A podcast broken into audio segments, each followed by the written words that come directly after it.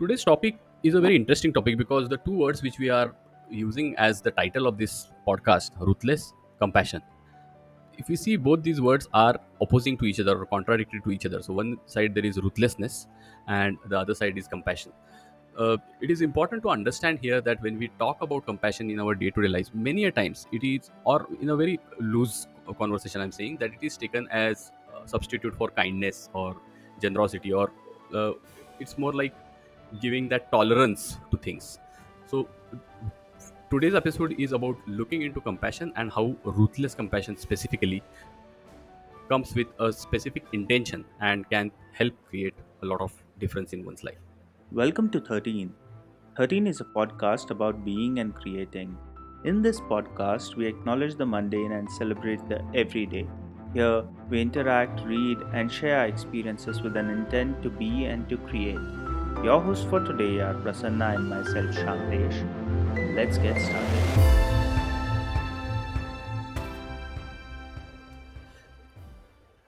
So when I want to talk about ruthless compassion, Shantesh, I would like to see some of the examples to begin with so that our listeners also understand, because it can be confusing. Why ruthless compassion? Why is it ruthless and then compassion at the same time? So we can take a few examples to begin with from our day-to-day lives and maybe from things around us, just to go to the definition first and then we can elaborate a little bit more. Yes, absolutely. And first thing that comes to my mind is one of the talks that I had attended a few years ago, in which the architect Rem Koolhaas referred to one of the schools, Architectural Association, which is one of the leading schools in architecture, as what it used to be good in the 70s has now become a nice school. And in that context, nice seems such a derogatory word. Now, where he was perhaps coming from is that what the inquiry, the inquisitiveness that happened, and for that, the push that was there from the teacher's side, as well as the rigor and the intensity that was brought from the academics and the students, the researchers, was in that sense focused towards a certain greater vision, and there was ruthlessness in that. Nobody was mincing their words. Nobody was becoming nice to the other person. Whereas today, and I see this not just in the context of this particular school, but it is at a rampant pace. And I know that it might land as a controversial subject to some of them, because quite a few youngsters who are of the idea of opposing that when their teacher is pushing them, that's not how you do. You train the kids by holding their hands and this. And it comes from a mindset that now the generation is being spoon-fed, that they expect that same sort of lineage is continued, even when they are in a professional college or a professional setup. Whereas if the intent is right, and I can see even a stark difference in the last 17 years since I started studying architecture to how it's being taught. Teachers were ruthless. That's the right word, because of the language that was used, not that I subscribe to the idea that we have to use foul language, but the intention behind was very clear, and we could see that intention. The pressure that was created, the sort of rigor push that was given, and it was always trigger is the right word, because they knew what word to use with whom, which triggered them, which made you angry from inside. But you would also be pushed that now see, I'll just what you are saying is wrong, and I'll prove it. And with that intensity, you did, and you knew that it comes from a space of being compassionate towards you. So that's from my personal experience is all I could gather. But then there are many other examples of this ruthless compassion that keep coming to my mind, where stories of Bhimsen Joshi, when he was studying music through his teacher, the kind of ruthlessness that was there. And again, to not celebrate this in the wrong manner, but I think for the first 8 months or so, he was never taught even a single swara. He was asked to do the chores in the house and clean the floor, fill the pots of water, and all sorts of things, but not taught anything to do with music. But only when the teacher was confident that that this particular chap is very serious about music and is willing to go to the extent of doing whatever is needed. That translated into something else. And even in the case of Steve Jobs, maybe, that you can see through when you read the biography, which is beautifully written, you see the ruthless compassion that comes across. So absolutely. And now if we look at the problem first with the niceness, as you said, when you take out the rigor from academia or relationships, especially when it comes to parenting or workspace or day-to-day interactions, what is the problem with the niceness? I can see that one of the major problem is that you are disconnected from reality. So when you take out the rigor, you also take out the relevance along with that. And today, if you try to put, say, students in a kind of a cocoon in their education by giving them whatever the woke culture asks you to treat them like, and that's the problem which many professors and many good researchers who are working with the institutes are facing today. It is impossible for them to open their mouth today. They can't speak about any topic in the classroom. The moment they speak, they will see students coming out on the ground and doing some dharana. So it is impossible. Really, it's become a sad story for them. So forget about that ruthlessness. Even talking on certain topics is becoming difficult for lecturers and professors. So coming to the topic of niceness, the problem with that is the moment they are out of the institutes, real world is not that nice. And I'm not saying that it is not nice in a wrong way. Maybe they will be much more nicer if you go and try to sell a internet connection, or if you are asked to sell a flat or a residential property, or if you are asked to go and sell out a mobile phone, the person in front of you will be much more nicer. He will very politely say you no, and you don't know how to deal with that then. Because you are not used to that. You are used only to that niceness. So the point is, I'm just trying to elaborate. Niceness, there is a distinction before you proceed, because niceness that goes in your favor, something that goes in your favor, is then considered as niceness over a period of time. Yeah, even that can happen. So the point is that a person gets trained to deal in a unreal world. Because of this niceness. Now, coming to our topic of ruthless compassion, in this case, whoever is the person who is having ruthless compassion, first and foremost needs to have a clear intention. Without that clear intention, ruthless compassion may land as reckless compassion, or rather only recklessness, no compassion, of course, because if there is no agreement between the two parties who are involved in that relationship, if that agreement is missing, then the language, as you said, may sound as a foul language. The interactions may sound weird. The actions which are asked, as you said, for Bhimsen Joshi to go and do this. So there's another example which is shown in the Karate Kid, if I'm not wrong, where for first 15-20 days, the master only asks him to go and wax on, wax off the car.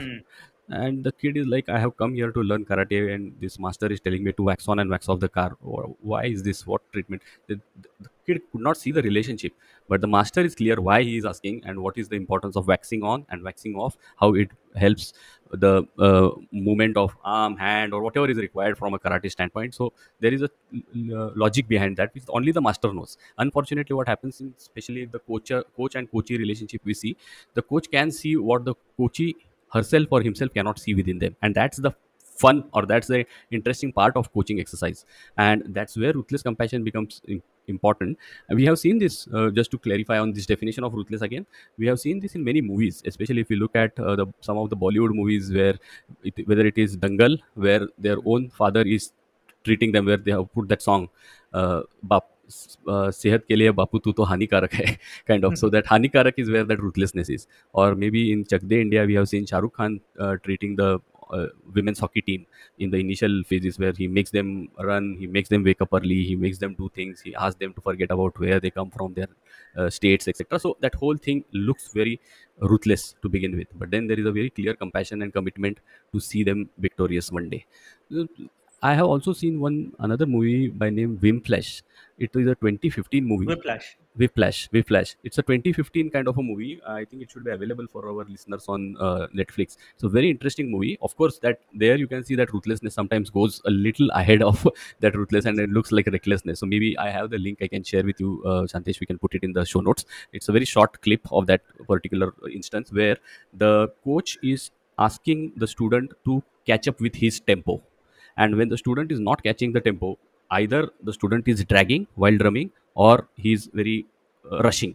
So he wants to distinguish between rushing and dragging with the student, and he takes some lot of time, in fact, with the student to just catch him, that he knows but he is not doing, kind of a thing. And that's a phenomenal conversation, and the way it is captured is absolutely beautiful.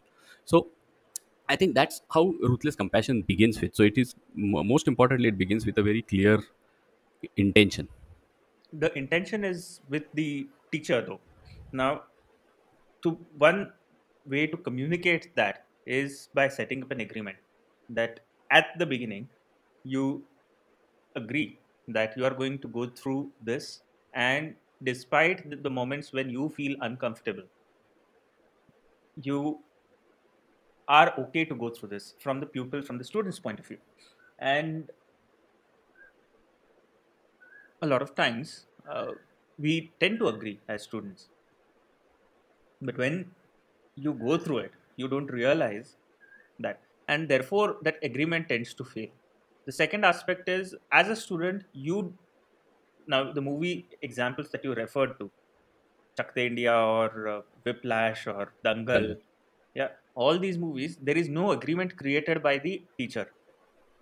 So even that agreement, without that agreement, the student needs to discover the compassion. Until then, you have to submit yourself. And what I find as two parts to this. One aspect is what we discussed as an initial part of the conversation, the challenge that academics are facing today. Even these young graduates then who go into workspaces, the challenges that both the graduates as well as the managers are facing today. Everywhere, this kind of gap which has been seen. And one of the reasons is perhaps the aspect of ruthlessness is, or rather even not even ruthlessness, the aspect of just being a little firm or accepting no to your request is not there, or they are not trained to do that. The second is, not every time there is going to be an agreement, but how do you then see the compassion behind the ruthlessness, which is a far more important question to me. Yeah. So I think very valid points from both sides, I would say. One side is, when you are the receiver of ruthless compassion, it is important to distinguish the compassion part of it on our own and see that by giving the right meaning to what's happening. Many a times we may get into a trap of only focusing on the negative aspects of it, and that can lead to only looking at the ruthlessness, which might not land properly, and we may not continue with that relationship. But at the same time, if we are clear how the intention is landing to us, or maybe have a conversation with the person or whatever it takes, but it is important to do that. When it comes to the other side, when the person who is on the supply side, I would say, of the ruthless compassion, it is important that the person, like, if I am ruthlessly compassionate with somebody, then I should own that up, so that creating that safe space or giving that kind of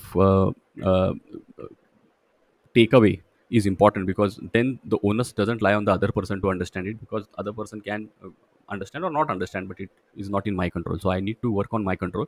And there, coming back to that, even we are not getting into too much into the ruthless part of it, but if we really want to get into that, one can be appropriate, one can avoid using foul language or being violent or anything, yet be ruthless. So I think that's a very powerful state to be. Yes, absolutely. I completely agree with that part, which is required, and that is exactly what I was referring to, that the language used by teachers about a couple of decades ago was very different, particularly at least in the context of studying architecture, or even while working in offices of architectural studios. And I can only speak from that professional point of view. And today, it has gone to the other extreme of the spectrum. And that's where the problem lies, where being politically correct is one thing, that you don't use foul language, you don't become violent, your physical gestures or actions, or you're not hurting somebody even physically sometimes. On the other aspect, we have sort of become too polite to now be considered ruthless. And then the ruthless compassion seems to be shifted with or replaced with polite kindness. And compassion and kindness aren't the same, which we started the conversation with. And therefore, the onus is on the receiver more to understand the compassion behind. And for that, to develop the trust, that onus is on the giver to kind of develop that trust. And we have to understand these two aspects simultaneously. Otherwise, the entire thing seems to be collapsing. Absolutely. And Shantish, as you said, even I may not subscribe to foul language, but I have seen people who manage that well because of either the culture. If the culture around you is such that it allows you, that can be one possibility, or the persona manages in such a way that whatever way they speak, they still manage to have that rapport because of their strong, deep compassion and commitment. Because if you remember, when I was in my 12th standard somewhere in the year 92 or 93, you can say, there was a teacher by name Tantri. And he had a very different way of dealing with students.